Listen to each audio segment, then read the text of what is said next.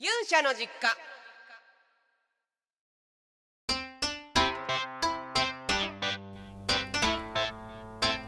はいお帰りなさい。どうもよく帰ってきてくれました。こちらは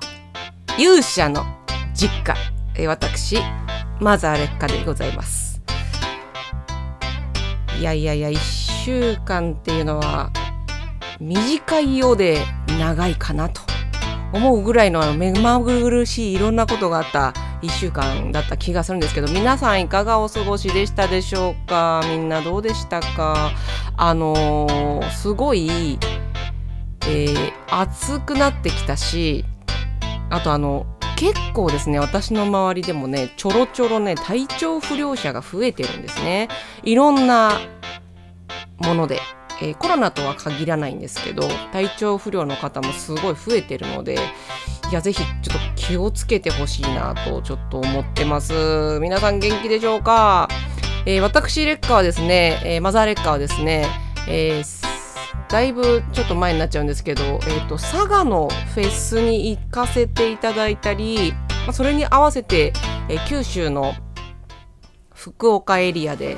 いろんなラジオに出させていただいたりテレビの収録させていただいたりというキャンペーンをすごく久しぶりに組んでくださってやってきたんですけど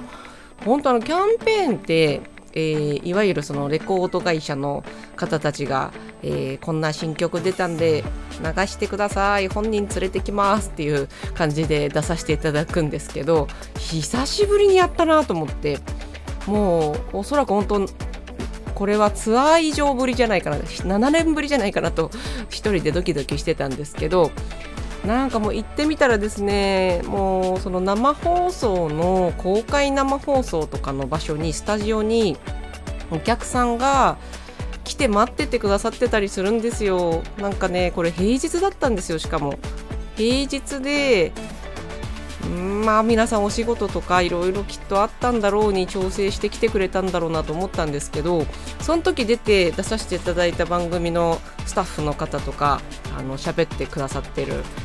パーソナリティの方たちも結構驚いていてあのコロナ中やっぱり生その公開生ラジオって結構もうストップになっていたそうなんですね。やっぱ人をこう集めちゃうから。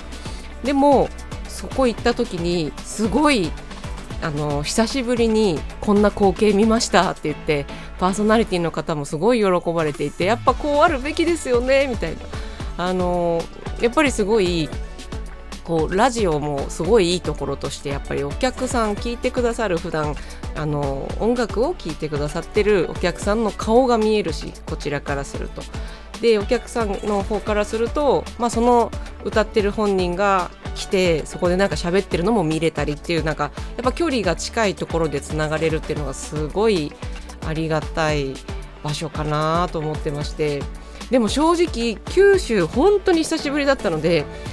あのたくさん本当に平日の昼間に会いに来てくださる方がいると思ってなかったのでちょっとねあのびっくりしました。本当ありがとうございました。なんかねすごい心配だったのがその時に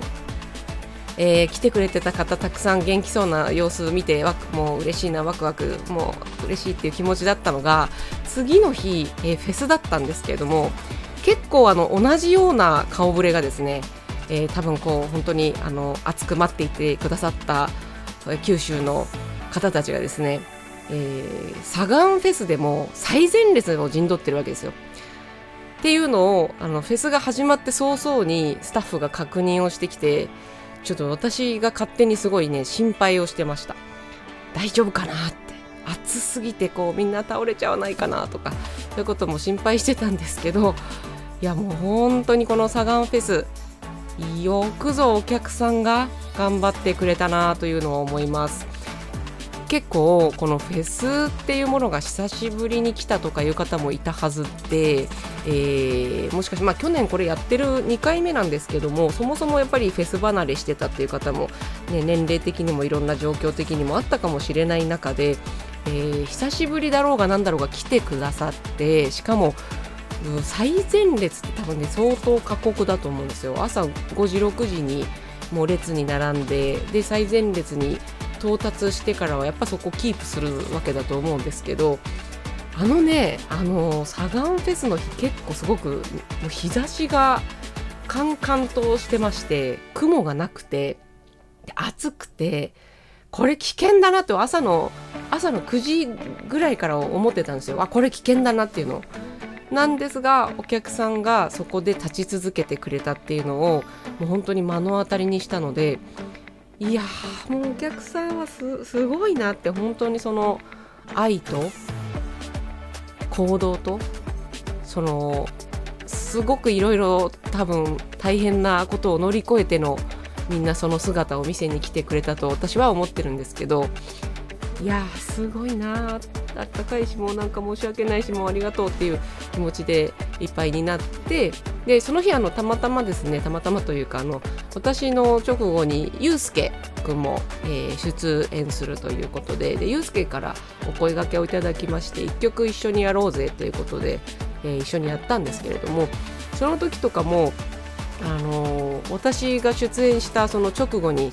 あの出て行って様子をはっとこうお客さんを私探るんですけどいつも。私のタオルを持って結構最前列に、えー、陣取ってくれていた方たちのほとほとんどとは言えないけどのかなりの人があの一回はけてましたね。多分ユースケの時にもう一回出てくることを予想してくれてた人もいると思うんですけどあのちょっともうあの無理ってなった方も多分いらっしゃるのかなと思うんですけどいやあれ立ち続けるっていうのが本当15分でも大変なのでよく皆さんあの場所で朝の6時から8時間とかよく立っててくれたなっていうもうほんとそれでいっぱいです。であと私のその劣化の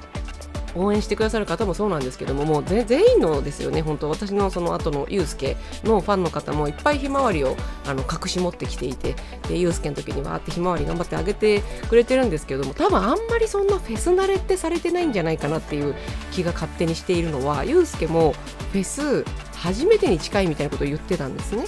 で大丈夫？ってあのリハの時からちょっとねあのいろいろあってリハの時から以前の段階からいろいろありすぎて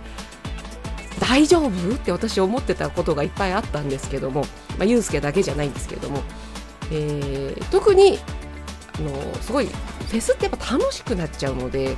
やっぱりお客さんもそうだと思うんですけど出る方からしても、まあ、スタッフの方からしてもこのメンツが一堂に会してえー、まあちょっと短めの時間だけれどもパンパンパンパンこうライブをしていくっていうこれはもうお祭りでこんな日はなかなかないぞってみんな思ってるからこそテンション上がっちゃってもうその土地に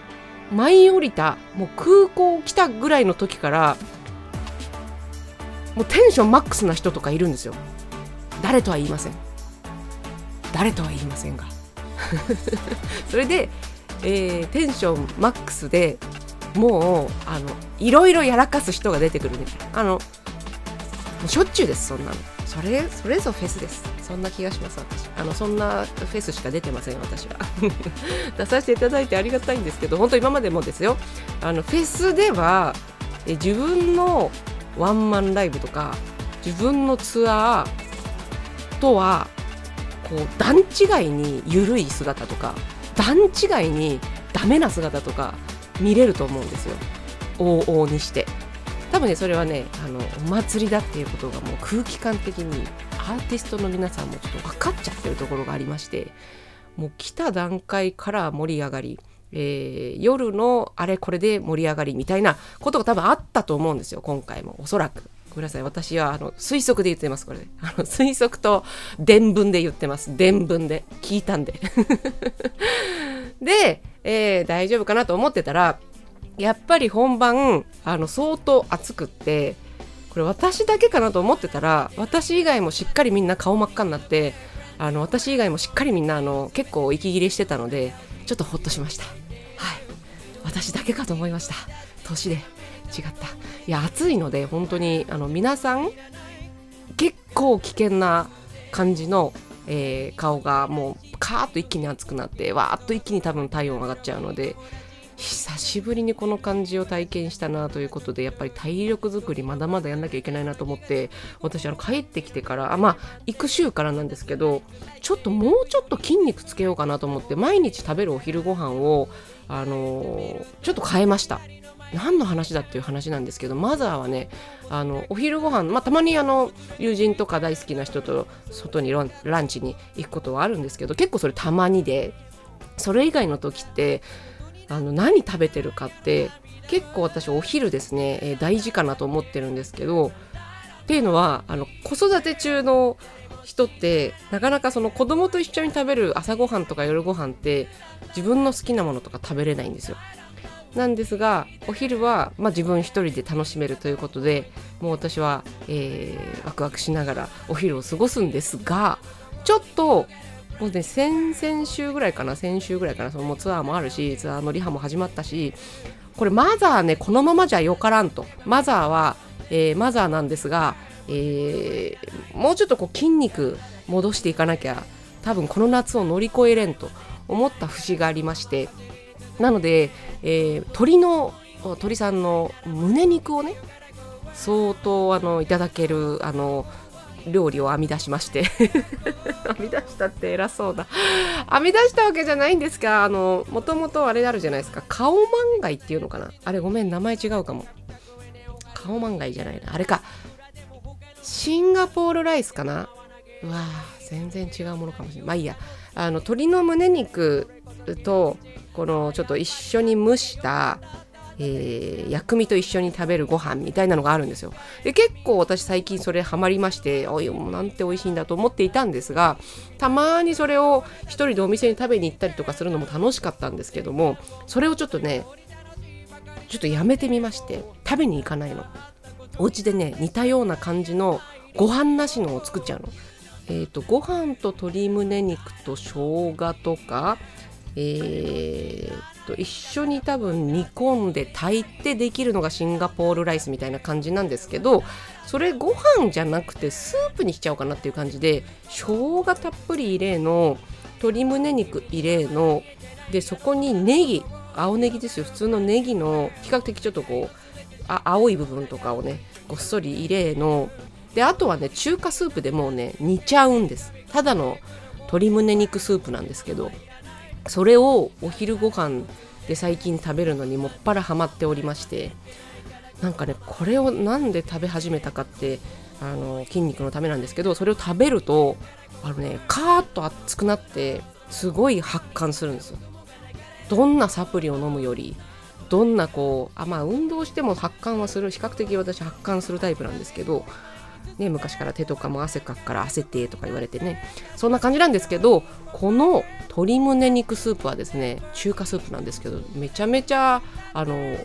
体に良さそうだなということもあって、えー、今ヘビロテ中です。はい、ということで、えー、自分もこのフェス仕様そして夏のツアーが始まりますのでツアー仕様に体を変えていかなきゃいけないなと思っているんですけれどもはい。そんな中でですね実は、えー、今週いろいろ発表していいことがまた増えてきておりましてえー、その話をまず先にしちゃうとまあちょっとこっちはでもさらっとですねこれはね、えー、3ヶ月連続配信のお話はもうしてたんですが6月は素晴らしい人生でしょ？でこの素晴らしい人生についてはちょっと引き続き私あのこの曲にこうかけていろんな人の人生をもう褒めたたえていきたいなっていうことを勝手に思っていましてで今この配信している時期に素晴らしい人生のもう通りこう希望者を褒めようと思って実はちょっとファンクラブの方でそんな企画をさせていただいてます。直接テレビ電話でつないでその方にちょっとだけお話聞いたらもう褒め倒すあんたは偉いよって。もうなんて素晴らしいんだって。もう頑張ってるじゃんって。十分だよっていうことをどんな人にも私はお伝えしたいなと思ってるので、えー、そんな企画もねちょっとねスタートさせていただいたりとかしてるんですけれども6月素晴らしい人生のその次来るのが7月ですよ。7月に来るこの曲がもう今週情報は出していいということなんで言っちゃいます。タイトル。おはようございます。です。はい。えー、このポッドキャストが出ると同時にですね、えー、同日公開でジャケ写も公開になるはずですのでこのタイトルとジャケ写を見てもらって、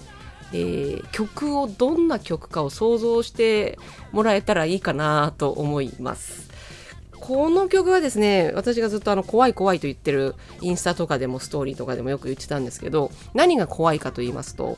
えっ、ー、とね激激アツなトラックなんですよもうリディムトラックが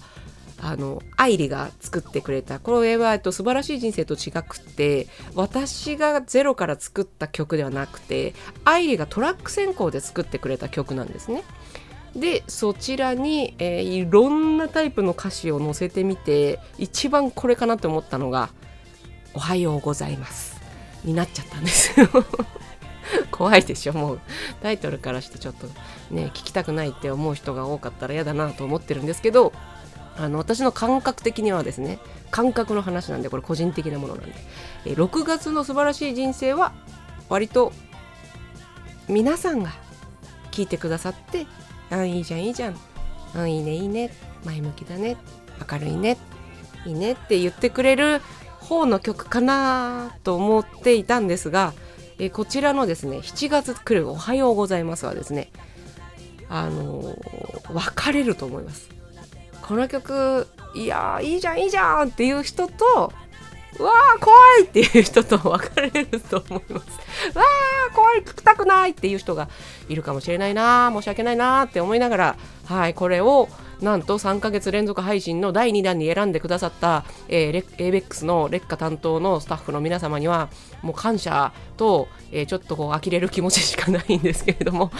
っていうのはまあ冗談ですけれども本当にありがたいなとこれを選んでくださったスタッフの皆さんのあの冒険心なかなかないなと久しぶりの3曲連続あん？3曲連続は初めてだな。こういうね久しぶりの配信の大事な大事な2曲目ですよ。大事な大事な2曲目にここ日本でこの曲を選んでくれた ABEX のスタッフたちやっぱ攻めてるな。この人たち守る気ないな。何も守る気ないなみたいな。もうそこが大好きなんですけども。それからね ABEX のスタッフの方も本当いろんな方がいるんですけども私を担当してくださっているスタッフの方たちの熱さと、えー、熱さとなんだろうな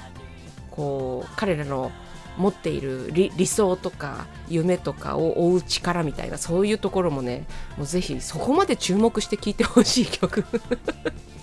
かもしれないんです。はい。というわけで楽しみにしていてください。え実はですね、そしてこのおはようございますは特別な曲となっておりまして、えー、今度の7月8月行わせていただく私の劣化セイハローツアー2023夏休みだから会いに行きます。こちら8箇所やるんですけれどもこのツアーでこの曲だけは事前に伝えますけれどもやります。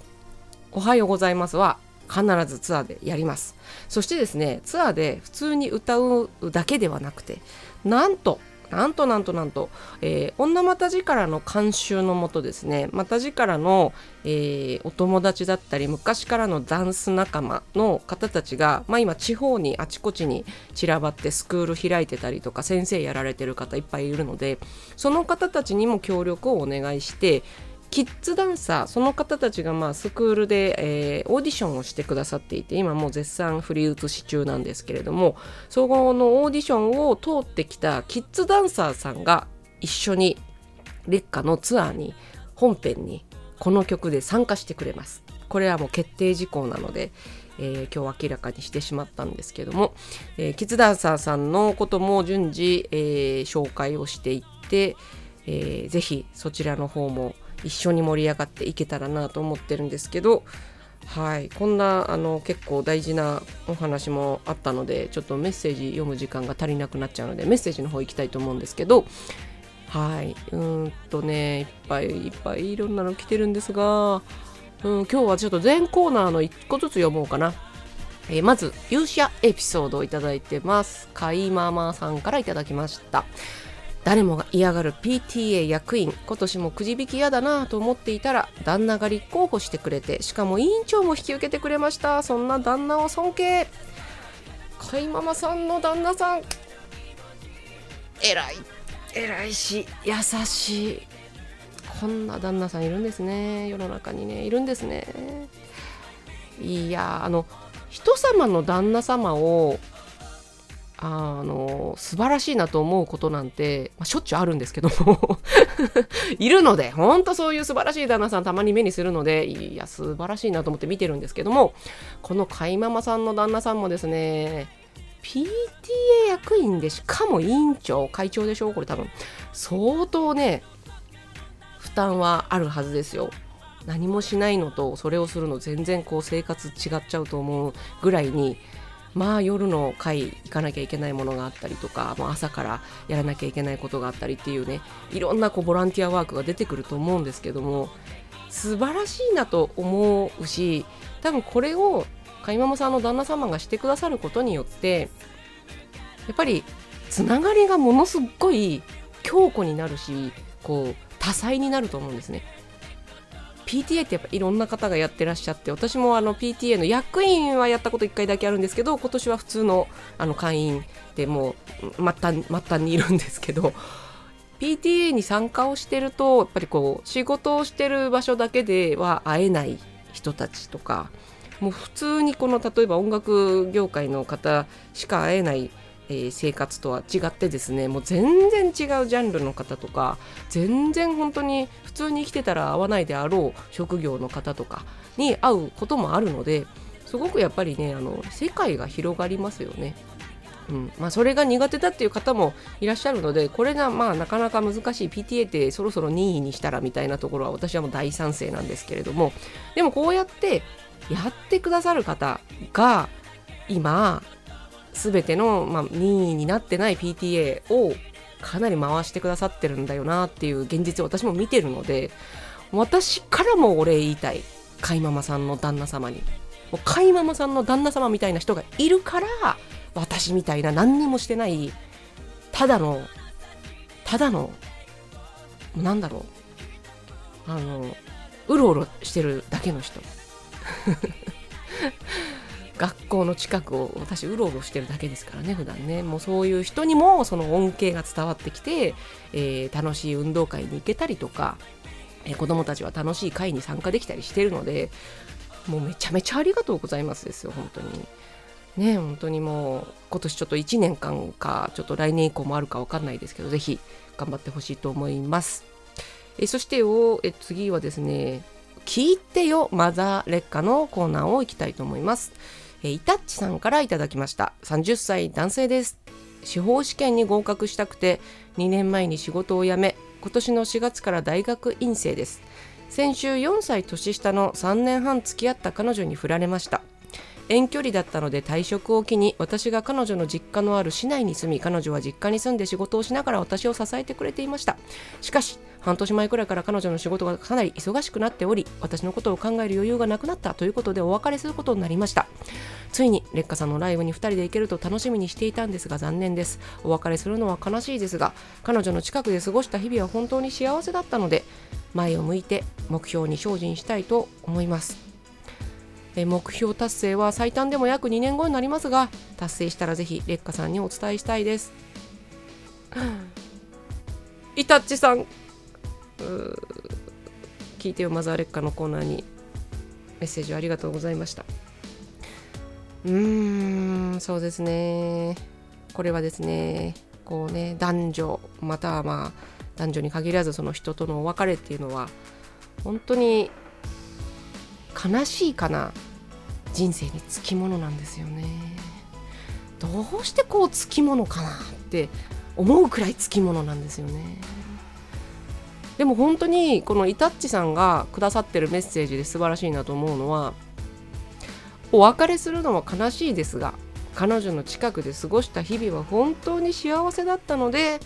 前を向いていきますって書いてくださってるのすっごい大人だなって。私より年上じゃない方だけどすっごい大人だなって。思いました。でも本当に素敵なお付き合いをされていたお二人だったんだなっていうことが分かるメッセージだしなんかこのイタッチさんも今、まあ、30歳ということで目標があって司法試験目指して頑張っておられてその目標を達成するところまでいかない段階でねお別れをしてしまったすごいやっぱりなんだかこう悲しい気持ち切ない気持ちは溢れてくると思うんですけれども本当にもう人との出会いとお付き合いと別れってねいつどんな風にして、えー、自分のもとに舞い降りてくるかっていうのは誰にも分からなかったり誰にもこうコントロールもできなかったりするのでいや本当に今の時点で言えるのはイタッチさんには、えー、この彼女さんとすごく素敵な時間が3年半あったことが本当に素晴らしいことだったんだなということをこのメッセージから私は勝手に読み取りました。うん、なんかそのね別れた時にで別れるってなった時に相手を罵倒したりとか相手を恨んじゃったりとか憎んじゃったりとかって一番も悲しいことだと思うんですよ。それが最も悲劇かなと私はあの個人的に思っちゃうところもあってこのイタッチさんのメッセージを読んだ時にはあお別れは悲しい。お別れは悲しいんですがイタッチさんは大丈夫だっていうふうに思っちゃったんです。すいません勝手に。勝手な想像ですこれ。きっとこれからま、本当に目標達成に向けて頑張っておられるのでイタチさんは今ねお別れされていや寂しいなそれもって思う夜もあるかもしれないしもしもももしもですよこの目標が達成された時にもですよ一緒に喜んでくれるはずだったその彼女さんを思い出しちゃうこともあるかもしれないですけれどもでもねでももしかしたらまた違う恋ができるかもしれないしまああの本当に前向きに捉えようとすればどんなことでも前向きに捉えられると思うのであのお二人がお別れをしたことは寂しいし悲しい。私もあのその悲しさを感じることができるんですけどもきっとそのお二人が2人ともこのお付き合いを否定することなく前を向けているんだったらそれはすごく素敵なことかなというふうに思います。そんなすごいあのセンシティブな大事なね、プライベートのお話を伝えてくれてありがとうございました。イタッチさんの勉強、本当に頑張ってください。あと2年か ?2 年？ね、目標達成が最短でも約2年後と書いてくれてるんでね、長い、長いですよ。もう本当勉強をね、続けてる人って最も最も私も本当もう尊敬してしまうんですけれども、はい、イタッチさんありがとうございました。さあちょっともうあの急急がないと時間が全然全然足りないんですけれどもねえっ、ー、と「目指せ竜王の城」も読みたかったんですけど すいませんちょっとね、えー、時間が今日これ間に合わなくなりそうなので次回に回します。はい。というわけで、Google フォームの方で、まだまだですね、勇者エピソード、聞いてよバザレッカ、そして目指せ竜王の城も、えー、メッセージを募集してますので、何でもマザレッカに聞いてほしいこと相談してみたいことあったらメッセージを送ってみてください。というわけでこの後はもうついにですねツアーが始まってしまうので、え目まぐるしい夏が始まるんですけどもはい私もなんとか、えー、鶏の胸肉を食べて生き抜いていこうと思いますのでみんなもですねあの全然いいんです。あの引きこもりとかでも大丈夫です。お家から一歩も出なくても大丈夫。出ても大丈夫。どっちでも大丈夫、えー、みんなのやりたいようにただ体は本当休めながら。で自分の心も休めながら。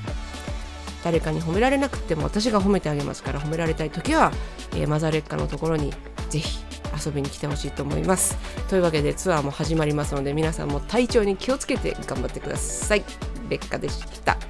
またね。バイバイ。